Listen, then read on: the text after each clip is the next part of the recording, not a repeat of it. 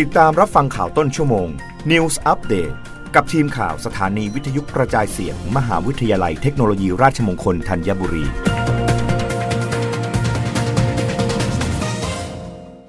รับฟังข่าวต้นชั่วโมงโดยทีมข่าววิทยุราชมงคลธัญบุรีค่ะ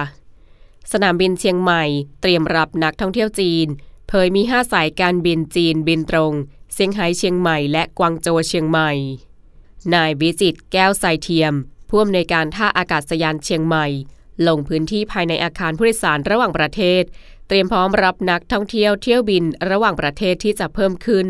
หลังจากจีนเปิดประเทศ ผู้อำนวยการท่าอากาศยานเชียงใหม่กล่าวว่า ปัจจุบันท่าอากาศยานเชียงใหม่มีเส้นทางบินตรงระหว่างประเทศ 11 เส้นทาง ได้แก่ อินชอน สิงคโปร์ไทเป หลวงพระบาง ดานัง ฮานอย ฮ่องกง กัวลาลัมเปอร์ ปูซาน โฮจิมินห์และย่างกุ้ง ให้บริการโดย 12 สายการบิน ส่วนเส้นทางการบินจากจีนแผ่นดินใหญ่ จะเริ่มทำการบินในวันที่ 18 มกราคมนี้ โดยสายการบินจุนเหยา จะทำการบินเส้นทางเซี่ยงไฮ้เชียงใหม่ และในวันที่ 20 มกราคม สายการบินสปริงแอร์จะทำการบินเส้นทางกวางโจวเชียงใหม่นอกจากนี้ยังมีสายการบินที่อยู่ระหว่างการดำเนินการขอใบอนุญาตทำการบินอีก 4 สายการบินได้แก่ สายการบินแอร์ไชน่าเส้นทางปักกิ่งเชียงใหม่ สายการบินเสฉวนเส้นทางเฉินตูเชียงใหม่